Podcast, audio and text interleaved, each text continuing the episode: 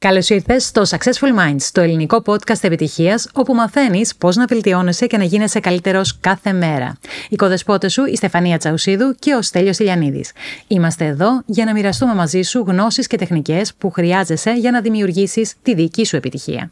Στόχος μας είναι να σε εμπνεύσουμε, να σε ενδυναμώσουμε, ώστε να ανακαλύψεις τις δυνατότητές σου και να αρχίσεις να σκέφτεσαι διαφορετικά, ώστε να γίνεις καλύτερος, πιο ευτυχισμένος και επιτυχημένος άνθρωπος.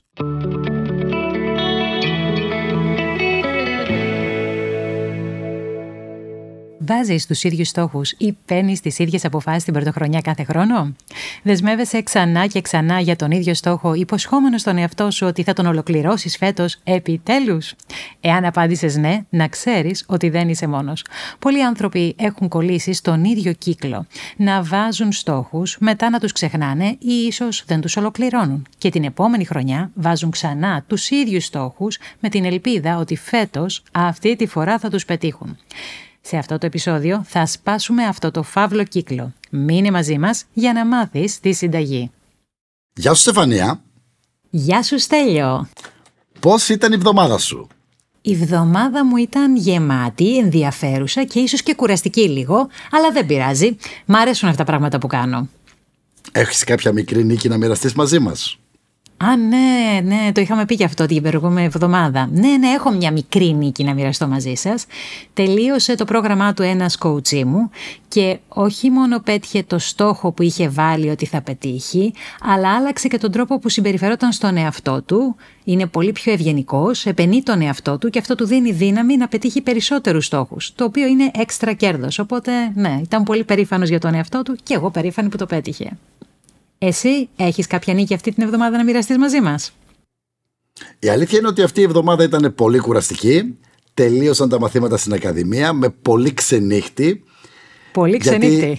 Όλοι, ναι, ναι, όλοι οι καθηγητές στην Ακαδημία το έχουμε σαν σκοπό το over delivery, το να δώσουμε ναι. παραπάνω από όσα προσδοκεί ο καθένας. Βέβαια το, το ευχάριστο ήταν ότι το ξενύχτη ήταν λόγω της όρεξης που είχαν οι μαθητές Κάτι το οποίο μου δίνει ελπίδα ότι υπάρχει μέλλον και υπάρχουν άνθρωποι οι οποίοι ενδιαφέρονται να βελτιώσουν την επιχείρησή τους, τον εαυτό τους και όλα τα υπόλοιπα. Και κίνητρο για να κάνεις περισσότερα, έτσι δεν είναι, για σένα; Σίγουρα. Είναι μεγάλο κίνητρο, είναι μεγάλο κίνητρο. Και αυτό με χαροποιεί να σου πω την αλήθεια και για το podcast που κάνουμε, ότι υπάρχουν άνθρωποι που θέλουν, θα ψάξουν, θα βρουν το podcast και θα βοηθηθούν από αυτό. Ναι, ναι, ναι. Α, έχω να μοιραστώ μαζί σου. Ε, πρόσφατα μίλησα με μία γνωστή μου, η οποία το έμαθε τυχαία. Δεν ήξερε καν ότι κάνω podcast και μου λέει: Άκουσα μία, λέει, ένα, ένα λέει, και μου είπε το όνομα του podcast, Successful Minds. Μου λέει: Άκουσα μία, μια μοιάζει φωνή σου, λέει πάρα πολύ. Λέω: Εγώ το κάνω. Αλήθεια μου λέει: Είναι πολύ ωραίο. Λέω: Κοίτα να δεις, λέω. Έτσι, σιγά σιγά, σιγά σιγά θα μαθευτεί και φυσικά όσοι το ακούτε και όσοι πιστεύετε ότι μπορεί να βοηθήσει φίλους σας, μην διστάσετε να το μοιραστείτε. Γιατί δεν φτάνει να βελτιώνεσαι μόνο εσύ, βοήθησε να βελτιωθούν και οι άλλοι, να κάνουμε τον κόσμο μας ομορφότερο. Ό,τι μοιραζόμαστε πολλαπλασιάζεται. Έτσι. Πάμε λοιπόν στο σημερινό επεισόδιο. Το οποίο με ενδιαφέρει πάρα πολύ, είναι, είναι και ο τομέας μου, Στέλιο. Μ' αρέσει πάρα πολύ. Είναι ένα επεισόδιο το οποίο θα βάλει στην πράξη όλα αυτά που έχουμε πει στα προηγούμενα επεισόδια. Τι έχουμε πει λοιπόν, γιατί πράγμα έχουμε μιλήσει; Έτσι, να κάνουμε μία επανάληψη. Είπαμε λοιπόν ότι αυτό το podcast είναι αφιερωμένο στην επιτυχία, στη δημιουργία της επιτυχίας, της δικής σου επιτυχίας και την είχαμε ορίσει. Είπαμε ότι για να βρεις την επιτυχία σου είναι καλό να βρεις γιατί θέλεις να πετύχεις, ποιος είναι ο σκοπός της ζωής σου. Και όλος, όλοι μας έχουμε διαφορετικό σκοπό ζωής. Επίσης, μιλήσαμε στο να κάνεις το όραμα της δικής σου επιτυχημένης ζωής. Ποια είναι η ιδανική ζωή για σένα. Τέλος, είπαμε ότι για να ξεκινήσουν όλα αυτά, ένας βασικό βήμα είναι το να πιστέψεις στον εαυτό σου. Γιατί αν δεν πιστέψεις στον εαυτό σου, δεν θα έχεις την παρακίνηση να προχωρήσεις παρακάτω. Σήμερα λοιπόν θα πάρουμε όλα αυτά τα χαρακτηριστικά και θα τα κάνουμε πραγματικότητα. Θα μιλήσουμε πιο πρακτικά και θα πάμε στο πολύ βασικό εργαλείο πώς να κάνεις το όνειρό σου πραγματικότητα μέσα από συγκεκριμένους ξεκάθαρους στόχους. Στόχοι. Οι στόχοι είναι αυτοί που ξεκινούν κάθε φορά από Δευτέρα, έτσι, όπως οι δίαιτες, είναι αυτά που βάζουμε κάθε πρωτοχρονιά και μετά από 10-15 μέρες τα έχουμε ξεχάσει Υπάρχει όμως λόγος που συμβαίνει αυτό, Στέλιο. Γιατί οι περισσότεροι τι κάνουμε; Έρχεται η πρωτοχρονιά και επειδή είναι μόδα πλέον, το ακούνε όλοι, φέτος θα, δεν θα ξαναφάω ποτέ κέικ, λέγω. Ή φέτος θα χάσω εκείνα τα τρία κιλά που με ενοχλούν. Ή τα δέκα ή τα πέντε, όσα είναι ο καθένας. Και το λέμε αυτό και λέμε εντάξει. Και μετά δεν τα ξανασχολούμαστε με αυτό ή ίσως ασχολούμαστε για 10-15 μέρες. Εκεί το 15 είναι χαρακτηριστική ημερομηνία. Mm-hmm. Ότι οι περισσότεροι το έχουν ξεχάσει, δεν ασχολούνται και το αφήνουν σαν ε, μια εύλογη ελπίδα ότι θα γίνει. Από μόνο του δεν γίνεται όμως τίποτα. Αν εμείς τι είπαμε, δεν αναλάβουμε την ευθύνη της ζωής μας. Άρα λοιπόν το πρώτο που μπορείς να κάνεις είναι να το έχεις ξεκάθαρο στο μυαλό σου τι θέλεις και για να το έχεις ξεκάθαρο πρέπει να το θυμίσει τον εαυτό σου γιατί εκεί έξω υπάρχουν πάρα πολλοί που προσπαθούν να κερδίσουν την προσοχή μας, πόσο μάλλον να πάρουν το μυαλό μας από το στόχο μας. Έχεις απόλυτο δίκιο. Ζούμε σε μια εποχή ε, με πάρα πολλούς περισπασμούς. Οπότε ο καθορισμός των στόχων είναι πολύ σημαντικός για να κρατήσουμε την πορεία μας. Ας δούμε λοιπόν τι είναι ο καθορισμός των στόχων, γιατί ακόμη και αυτό που μπορεί να φαίνεται αρχικά απλό, δεν είναι τόσο απλό. Έτσι, έτσι. Εμείς λοιπόν θέλουμε να απευθυνθούμε σε εσάς που ακούτε αυτό το podcast και ανήκετε σε αυτήν την μειοψηφία των ανθρώπων που θέλουν να πετύχουν τους στόχους τους και που θα τους χρησιμοποιήσουν όχι μόνο στην εργασία τους, αλλά και στη ζωή σου. Πώς μπορείς να δημιουργήσεις την πιο επιτυχημένη ζωή για εσένα, το δικό σου όραμα. Μερικοί λοιπόν άνθρωποι ε, μπορεί να έχουν πρόβλημα στο να επιμένουν με τους στόχους τους, ίσως γιατί δεν ξέρουν τη διαδικασία, δεν ξέρουν πώς να είναι πιο, ε, πώς, να, πώς να καθορίσουν τους στόχους ώστε να επιτύχουν τους στόχους τους. Και ο καθορισμός των στόχων πρέπει να είναι όπως είπαμε συγκεκριμένος. Να είσαι σαφής σε αυτό που θέλεις. Να κάτσεις να το γράψεις. Ερχόμαστε στο αγαπημένο εργαλείο του Στέλιου και το δικό μου, χαρτί και μολύβι και το πρώτο πράγμα που μπορείς να κάνεις για να πετύχεις το στόχο σου είναι να τον γράψεις. Ο αληθινός στόχος λοιπόν πρέπει να είναι γραμμένος. Έτσι, ο στόχος λοιπόν είναι μια σκόπιμη και σαφής διαδικασία. Γιατί πολλές φορές έχουμε στόχους στο μυαλό μας, οι οποίοι είναι γενικοί και δεν οδηγούν πουθενά. Παράδειγμα, το να ξεκινήσω από εβδομάδα το τρέξιμο. Είναι ωραίο, αλλά δεν είναι στόχος. Όταν δεν υπάρχει κάτι συγκεκριμένο από πίσω. Αν μπορούσαμε λοιπόν να το πούμε πιο απλά, Στεφανία, ο στόχος είναι η συγκεκριμενοποίηση πραγμάτων που θέλουμε να κάνουμε. Γιατί είναι σημαντικός όμως αυτός ο καθορισμός των στόχων; Πρέπει να καταλάβει κάποιος γιατί πρέπει να θέτει στόχους, χρειάζεται να θέτει στόχους για να μπει σε αυτή τη διαδικασία. Όταν βάζεις ένα στόχο, αναλαμβάνεις την ευθύνη, αυτό που ήταν το πρώτο που είχαμε πει. Οπότε όταν βάζεις ένα στόχο, έχεις ένα κίνητρο ότι θα κάνεις κάτι πολύ συγκεκριμένο είναι σαν να σκέφτεσαι, δοκίμασε να πετάξεις ένα τόξο χωρίς να ξέρεις πού θα στοχεύσεις, πού θα πάει το τόξο. Κάπως έτσι λειτουργούν και οι στόχοι για μας. Μας δίνουν μια κατεύθυνση, μας δίνουν μια σιγουριά. Ξέρουμε πού πηγαίνουμε, μας δείχνουν το δρόμο. Είναι σαν GPS. Για να λειτουργήσει το GPS, είπαμε, βάζεις το πού βρίσκεσαι τώρα και το πού θέλεις να πας μετά. Δηλαδή από το Α στο Β. Το Β λοιπόν είναι το τέλος, είναι ο στόχος σου. Όταν λοιπόν θέτουμε στόχους, μπορεί να μειώσει το αίσθημα του φόβου, μπορείς να, ξέ, να αποκτήσεις μία σιγουριά, μία ασφάλεια, ίσως και αυτοπεποίθηση ότι ξέρεις τι πρέπει να κάνεις για να φτάσεις εκεί που εσύ θέλεις. Έτσι, με τον καθορισμό των στόχων εστιάζεις καλύτερα σε αυτό που θέλεις να πας. Ε, υπάρχει λοιπόν η θεωρία του καθορισμού των στόχων η οποία είναι από τον ε, βιομηχανικό οργανωσιακό ψυχολόγο Edwin Locke Λόκε, δεν ξέρω πώς προφέρεται, δεν έχει καμία σημασία, ο οποίος ε, διαπίστωσε ότι οι εργαζόμενοι, έτσι γιατί είναι, ήταν στο βιομηχανικό κομμάτι, αποδίδουν καλύτερα και έχουν περισσότερα κίνητρα για να ολοκληρώσουν ένα στόχο όταν ο στόχος είναι δύσκολος. Το λέω αυτό γιατί πολλοί άνθρωποι βάζουν στόχους τους οποίους θα τους πετύχουν ούτως ή άλλως. Απλά και μόνο για να πούνε ότι βάλανε ένα στόχο. Ακριβώς. Παράδειγμα, ας πούμε, το να σηκωθώ το, τη Δευτέρα το πρωί και να πάω στη δουλειά μου δεν είναι στόχος. Είναι κάτι που το πετυχαίνεις εκ των πραγμάτων. Είναι μια συγκεκριμένη πράξη που κάνεις συνέχεια. Δεν είναι κάτι Έτσι. καινούριο, κάτι που να σε προκαλέσει λίγο. Θέλουμε λοιπόν αρχικά οι στόχοι μας να είναι κάτι δυσκολότερο. Όχι κάτι ακατόρθωτο, αλλά να είναι κάτι δύσκολο ώστε να μας παρακινήσει να έχουμε μεγαλύτερο επίπεδο προσπάθειας.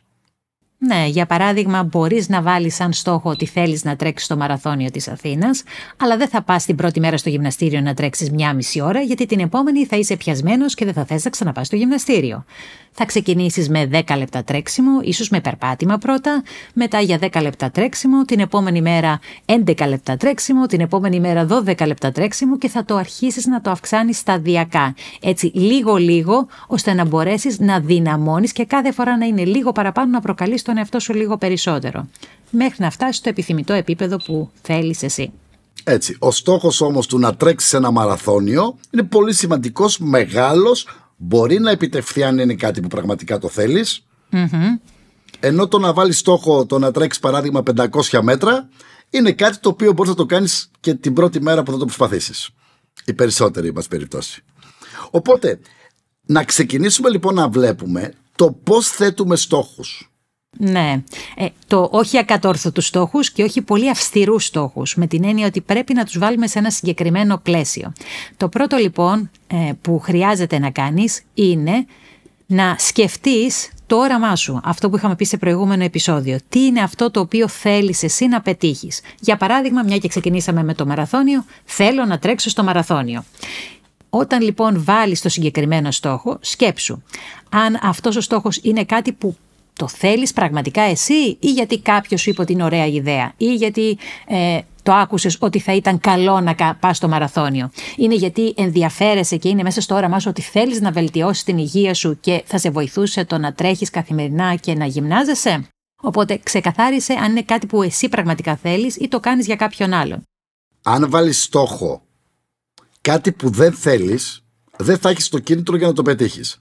Είναι λοιπόν το πρώτο βήμα του να θέτουμε σωστούς στόχους. Να είναι κάτι που το θέλουμε και ευθυγραμμίζεται με το όραμα που έχουμε βάλει για τη ζωή μας. Έτσι. Και έρχεται η παρακίνηση από εμάς, γιατί είναι σημαντικό για εμένα, όχι για το φίλο μου, όχι για τους γονείς μου. Πολλές φορές κάνουν αυτό το λάθος με τους μαθητές, ότι τα παιδιά θέλουν να πάρουν μεγάλους βαθμούς για να ευχαριστήσουν τους γονείς τους. Αυτό δεν είναι εσωτερικό κίνητρο, δεν είναι κάτι το οποίο ευχαριστεί τους ίδιους. Το κάνουν για να πάρουν την αποδοχή, τον μπράβο από τους γονείς τους. Υπάρχουν και κάποιοι που το κάνουν γιατί τους αρέσει, αλλά συνήθως είναι εξωγενές κίνητρο. Το να πεις όμως ότι εγώ θέλω να αισθανθώ καλύτερα και ότι άμα τρέξω στο μαραθώνιο θα νιώσω πάρα πολύ καλά με εμένα και θα νιώσω ότι μπορεί, έχω επιτύχει πάρα πολλά και θα δω το σώμα μου να αλλάζει, αυτό είναι κάτι το οποίο παρα... έχει εσωτερική παρακίνηση, πηγάζει από εσένα. Και άρα είναι κάτι που θα το κάνεις ευχάριστα. Και ας είναι δύσκολο και ας σε προκαλεί. Έτσι. Ο στόχος θα πρέπει επίσης να συμφωνεί με τις αξίες σου και με άλλους στόχους. Εδώ καταρχάς έχω ένα παράδειγμα. Είμαι από τους ανθρώπους που είμαι, παρα... είμαι παραγωγικός, βάζω στόχους, δεν είμαι αναβλητικός, τους πετυχαίνω. Πριν από δύο χρόνια έβαλα έξι στόχους. OK. Okay. Τους πέντε τους πέτυχα σε τέσσερις μήνες. Μου έμεινε ο έκτος. Έχουν περάσει δύο χρόνια και δεν τον έχω πετύχει και συνεχώς τον αναβάλω. Ε, Ψάχνοντας λοιπόν στο ότι δεν είμαι αναβλητικός, δεν είναι ότι δεν είμαι παραγωγικός, δεν είναι ότι δεν ξέρω τον τρόπο, ανακάλυψα ότι πολύ απλά δεν συμφωνεί με τις αξίες μου. Okay.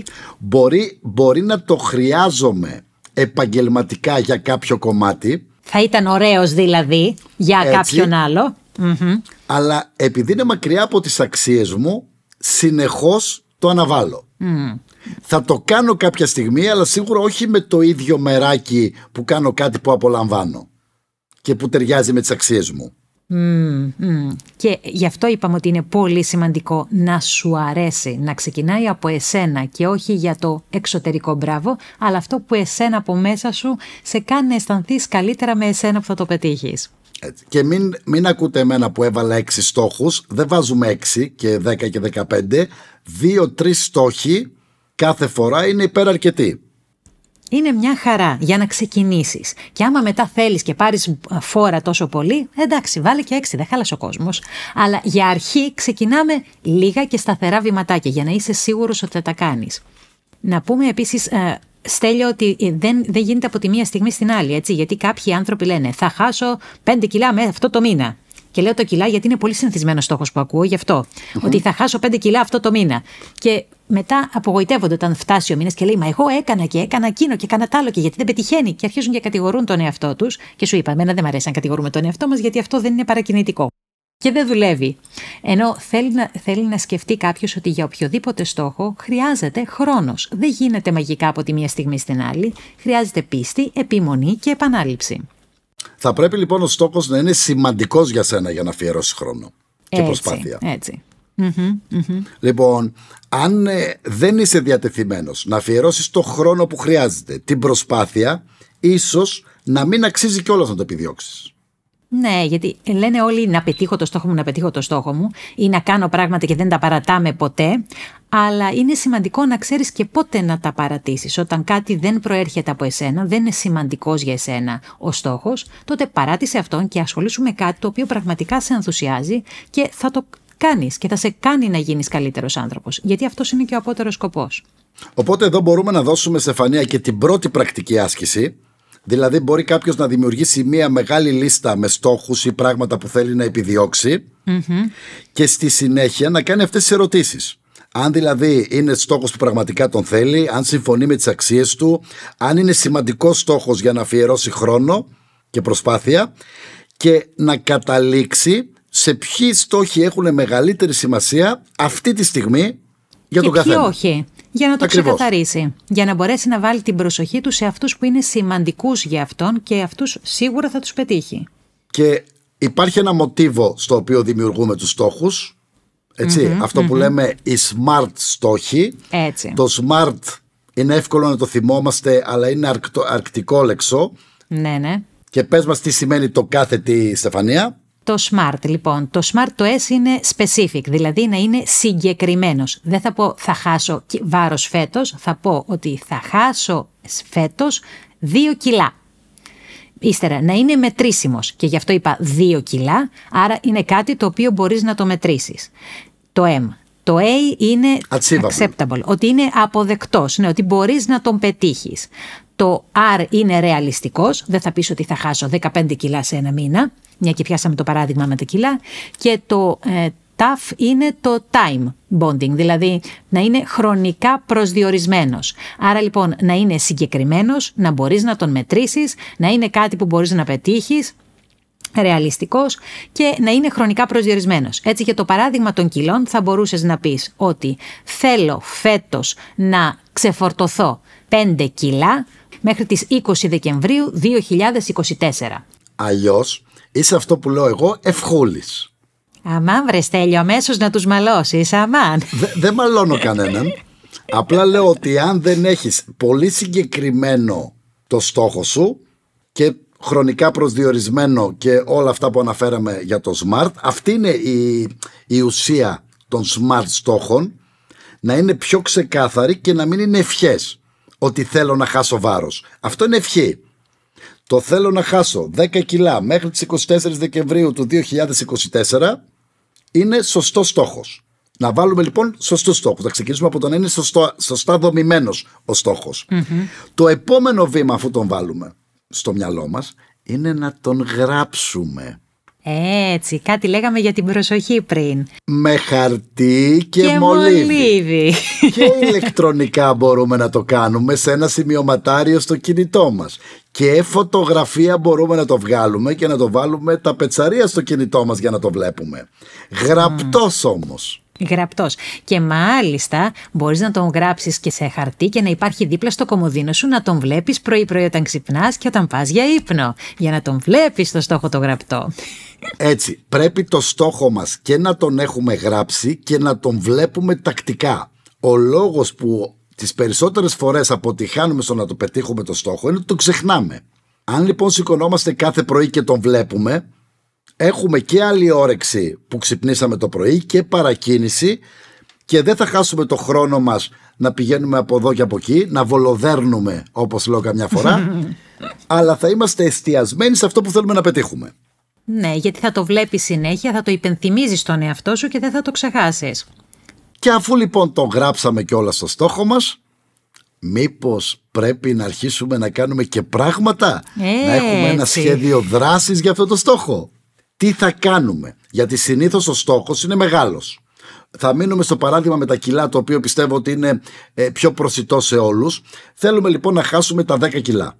Πρέπει να αρχίσουμε να καθορίζουμε Θα γυμναζόμαστε, θα κάνουμε κάποια συγκεκριμένη διατροφή, ε, πώς θα ξεκουραζόμαστε, θα πίνουμε περισσότερο νερό, θα βάλουμε μεγαλύτερη διάρκεια ύπνου στο πρόγραμμά μας; Τι είναι αυτό που θα κάνουμε ώστε να μας οδηγήσει στο να πετύχουμε το στόχο μας; Σωστά. Και όταν το έχεις ξεκαθαρίσει, δηλαδή το μεγάλο στόχο, όπως το λέμε στο coaching, να τον κόψεις σε μικρότερα κομματάκια. Δηλαδή, για να μπορέσεις να πετύχεις να χάσεις τα 10 κιλά, θέλεις να χάνεις για παράδειγμα μισό κιλό κάθε μήνα. Για να χάνεις μισό κιλό κάθε μήνα πρέπει να κάνεις διαφορετικά πράγματα όσο αφορά τη διατροφή σου, την κίνησή σου, τις δραστηριότητές σου τις καθημερινές και να γράψεις συγκεκριμένα τι θα κάνεις κάθε μέρα. Για παράδειγμα, θα τρώω γλυκό μόνο μία φορά την εβδομάδα και ένα μικρό κομματάκι γλυκό ή ότι θα πηγαίνω στο γυμναστήριο κάθε μέρα και θα τρέχω για 10 λεπτά ή ότι θα κάνω το γύρο του τετραγώνου 10 φορές πριν πάω στη δουλειά μου. Συγκεκριμένα για να βοηθήσεις τον εαυτό σου να μπορέσει να το πετύχει. Εδώ λοιπόν για να δείξω στον κόσμο το πόσο σημαντικό είναι το να έχεις το σχέδιο δράσης. Θα πω κάτι που ανατρέπει λίγο τη στοχοθεσία στην αρχή, σαν ε, θεωρία. Κόνσεπτ. Για πες. Λοιπόν, όταν δύο ομάδες ποδοσφαίρους, ας πάρουμε για παράδειγμα, μπαίνουν στο γήπεδο, ο στόχος είναι ίδιος. Και οι δύο θέλουν να κερδίσουν. Όλοι οι αθλητές που πηγαίνουν στους Ολυμπιακούς Αγώνες έχουν τον ίδιο στόχο να κατακτήσουν το χρυσό μετάλλιο. Λοιπόν, ε, παρόλο που πάντα μένουμε στους νικητές και λέμε «Α, είχε βάλει στόχους, είχε βάλει ψηλά τον πύχη, πέτυχε τους στόχους του». Υπάρχουν και οι τιμένοι που για αυτούς δεν μιλάμε. Και αυτοί έχουν Η διαφορά λοιπόν δεν είναι στο να θέσουμε τους στόχους, αλλά στο να κάνουμε τη σωστή διαδικασία για να τους πετύχουμε. Γι' αυτό το σχέδιο δράσης είναι πολύ πιο σημαντικό από το να θέσουμε απλά στόχους. Γιατί αν δεν κάνεις κάτι διαφορετικό από ό,τι έκανες ως τώρα θα έχεις τα ίδια αποτελέσματα. Έτσι και πρέπει να αφιερώσουμε χρόνο πάλι καταγράφοντας ακριβώς ποιες θα είναι οι κινήσεις μας για να πετύχουμε το στόχο.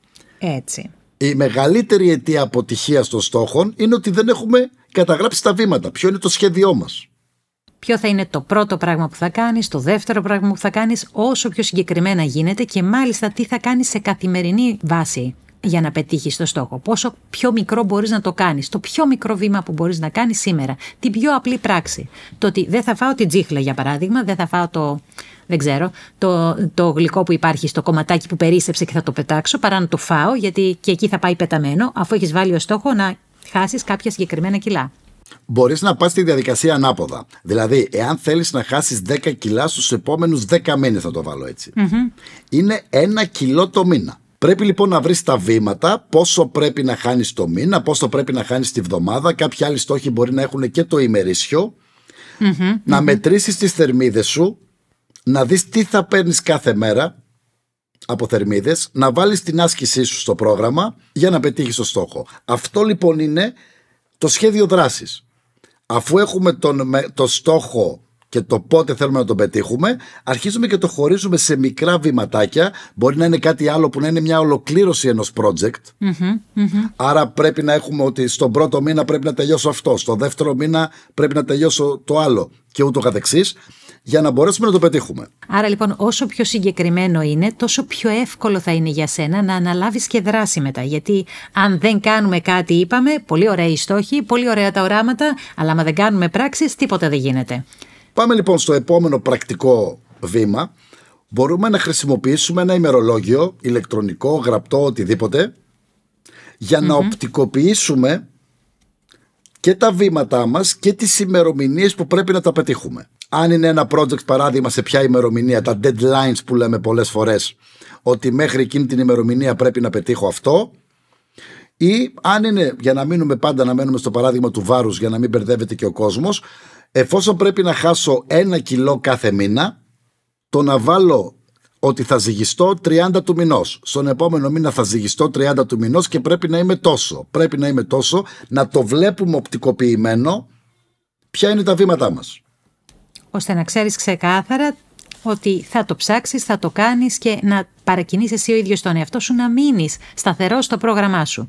Γιατί όσο μένεις σταθερός στο πρόγραμμά σου και συνεχίζεις και ακολουθείς το ένα βήμα μετά το άλλο, βλέπεις διαρκώς κάτι διαφορετικό να γίνεται. Έτσι. Λοιπόν, και πάμε στο ότι ωραία τα κάναμε όλα, τα θέσαμε, τα γράψαμε. Τα χωρίσαμε σε Μήπως κομμάτια. πρέπει να ξεκινήσουμε, ναι, ναι, μήπως πρέπει να ξεκινήσουμε να τα κάνουμε κιόλας; Ναι, ναι. Δεν είναι θεωρητικά. Έτσι. Δεν είναι θεωρητικά και γι' αυτό και στο podcast εδώ πέρα δεν έχουμε θεωρίες και επιμένουμε στην πράξη. Εφόσον λοιπόν έχεις κάνει όλο, όλη την οργάνωση πρέπει να ξεκινήσεις. Από τα μικρά βήματα, από τα πιο μεγάλα, δεν έχει καμία σημασία, ξεκίνα.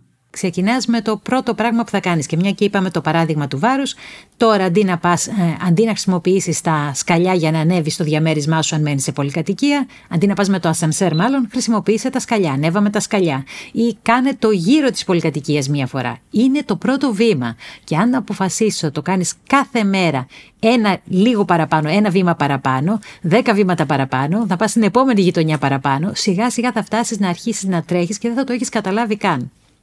Και τέλος, παρακολουθούμε τους στόχους και τους αξιολογούμε. Αυτό είναι κάτι το οποίο είναι πάρα πολύ σημαντικό γιατί το ξεχνάμε οι περισσότεροι. Την επαναξιολόγηση. Έτσι. Ποτέ μα ποτέ, ποτέ μα ποτέ, τουλάχιστον σε μένα δεν έχει τύχει, μακάρι σε οποιονδήποτε άλλο να τυχαίνει, δεν θα πετύχεις τα πάντα στο χρονικό διάστημα που θέλεις να τα πετύχεις, όσο καλό σχέδιο δράσης και να έχεις. Και μόνος σου, Στέλιο. Έτσι, θα συμβούν αναποδιές που θα σε κρατήσουν πίσω. Ε, κάποιο μήνα, οτιδήποτε μπορεί να στρεσαριστείς, λέω, μείνουμε στο παράδειγμα του βάρους και να φας λίγο παραπάνω και να μην χάσεις τελικά αυτό το κιλό που έπρεπε να χάσεις. Το να παρακολουθείς την πορεία σου, να την αξιολογείς, να κάνεις διορθώσεις. Θα σε βοηθήσει να μείνεις στη σωστή πορεία. Για τις περισσότερες φορές τι κάνουμε; Ε, παράδειγμα, είμαστε σε ένα πρόγραμμα διατροφής, τρώμε μία μέρα γιατί μας έτυχε, γιατί βγήκαμε έξω, γιατί οτιδήποτε. Και λέμε πω πω το χαλάσαμε, πάει, το ρημάξαμε, δεν πειράζει, συνεχίζω λοιπόν τις επόμενες μέρες να τρώω όπως έτρωγα παλιά. Και τα παρατάμε. Και εκεί είναι το, το λάθος της υπόθεσης που δεν μου αρέσει εμένα η λέξη λάθος, είναι που τα παρατάνε οι περισσότεροι. Το ότι τώρα που έφαγα την τούρτα ή έφαγα παραπάνω, ας το χάλασε η δίαιτα και τα παρατάμε. Και εδώ έρχεται ο παράγοντας το να θυμίσει τον εαυτό σου ότι δεν πειράζει αν έκανες λάθος μια μέρα, δεν χάλασε ο κόσμος. Σημασία έχει την άλλη μέρα το πρωί να ξαναπάρεις τον εαυτό σου αγκαλίτσα, όπως το λέω εγώ, να πεις στον εαυτό σου δεν πειράζει, άνθρωποι είμαστε, κάνουμε λάθη, μπορώ να ξεκινήσω ξανά. Και την επόμενη μέρα να μπεις ξανά στο πρόγραμμα της διατροφής σου, της άσκησης που κάνεις ή οτιδήποτε άλλο κάνεις για να στηρίξεις τον εαυτό σου. Και σε όλα αυτά, βέβαια, μην ξεχάσουμε και την ξεκούραση. Γιατί πολύ ωραία να εργάζεσαι για τους στόχους σου, Στέλιο, αλλά είναι πολύ σημαντικό να ξεκουράζεσαι ενδιάμεσα, ώστε να μην πιέζεις πάρα πολύ τον εαυτό σου και αυτό σε οδηγήσει να τα παρατήσεις. Έτσι. Έχοντας λοιπόν καθορισμένα τα πάντα, μπορείς να αναλάβεις δράση, να παρακολουθείς αυτούς τους δύο-τρει στόχους που θα σε βοηθήσουν, θα σε βελτιώσουν και θα σε φέρουν πιο κοντά στο δικό σου οραμα Σε αυτό που έχεις εσύ ονειρευτεί και σε αυτό που εσύ θέλεις να πετύχεις. Και επειδή είπαμε πριν ότι δεν είναι εύκολο να τα πετύχεις όλα μόνος σου, είναι πολύ καλό να έχεις κάποιον συνεργάτη. Κάποιον ε, φίλο, όχι κάποιον με τον οποίο είσαι πολύ στενά συνδεδεμένος. Μπορεί να είναι κάποιος συνάδελφος, μπορεί να είναι κάποιος που γνωρίζεις γνωστός. Που ξέρεις όμως ότι είναι άνθρωπος ο οποίος βάζει στόχους, ότι θέλει και εκείνος να πετύχει πράγματα και ο ένας να κοιτάζει τον άλλο. Μπορείς μάλιστα να συνεργαστείς με κάποιον επαγγελματία, έναν coach, στον οποίο θα είσαι υπόλογος. Γιατί ξέρεις, τέλειο πολλές φορές, πολύ εύκολα παρατάμε τους δικούς μας τους στόχους, αλλά αν είμαστε υπόλογοι σε κάποιον και ξέρουμε ότι κάθε εβδομάδα θα μιλήσουμε τη συγκεκριμένη ώρα και πρέπει εγώ να του πω τι έκανα μέσα στην εβδομάδα για το στόχο μου, τον οποίο τον έχω μοιραστεί μαζί του, και θα με ελέγξει, όχι με την έννοια ότι θα με τιμωρήσει, αλλά νιώθεις περισσότερο εύκολο να αναλάβεις την ευθύνη και να είσαι σωστός απέναντι στον άλλο μερικές φορές, παρά να είσαι στον εαυτό σου.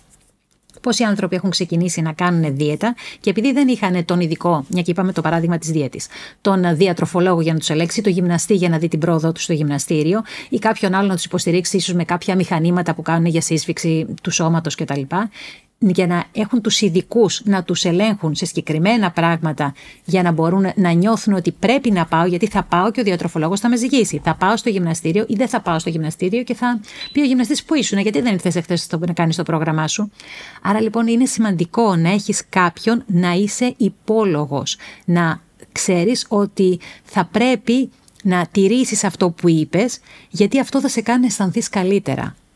Θα το επιβεβαιώσω και θα το πω και εδώ δημόσια ότι σε έχω ως coach για να είμαι κάπου υπόλογος έτσι, αυτός ήταν ο, ο λόγος που σε είχα προσεγγίσει επαγγελματικά και όντως το να έχουμε κάποιον στον οποίο... Ε, είμαστε υπόλογοι. Ε, δεν θέλω το είμαστε υπόλογοι, θέλω μια άλλη λέξη. Στον οποίο θα πρέπει να λογοδοτήσεις. Στον οποίο πρέπει να λογοδοτήσεις είναι ίσως το σημαντικότερο βήμα που μπορούμε να κάνουμε για να πετύχουμε τους στόχους μας να στηρίξουμε τον εαυτό μας. Γιατί κανένας δεν πέτυχε πράγματα μόνος του, να το πούμε αυτό. Οι περισσότεροι επιτυχημένοι άνθρωποι έχουν ομάδες. Έχουν ανθρώπους γύρω τους που τους υποστηρίζουν, συστήματα που τους υποστηρίζουν, ώστε να μπορέσουν να φτάσουν στον τελικό στόχο. Μόνος σου δεν πετυχαίνεις τίποτα, είναι καλύτερα με παρέα. Ξεκίνα λοιπόν με τον πρώτο σου στόχο, το να μην χάνεις επεισόδιο από το podcast Successful Minds. Το podcast της ελληνικής επιτυχίας. Βάλε έναν δεύτερο στόχο να βοηθήσεις τους ανθρώπους που βρίσκονται γύρω σου να πετύχουν και αυτοί μοιράζοντας το podcast σε όλους τους φίλους και τους γνωστούς σου και τους υπόλοιπους στόχους μπορείς να τους βάλεις μόνος σου. Στη δική σου επιτυχία λοιπόν.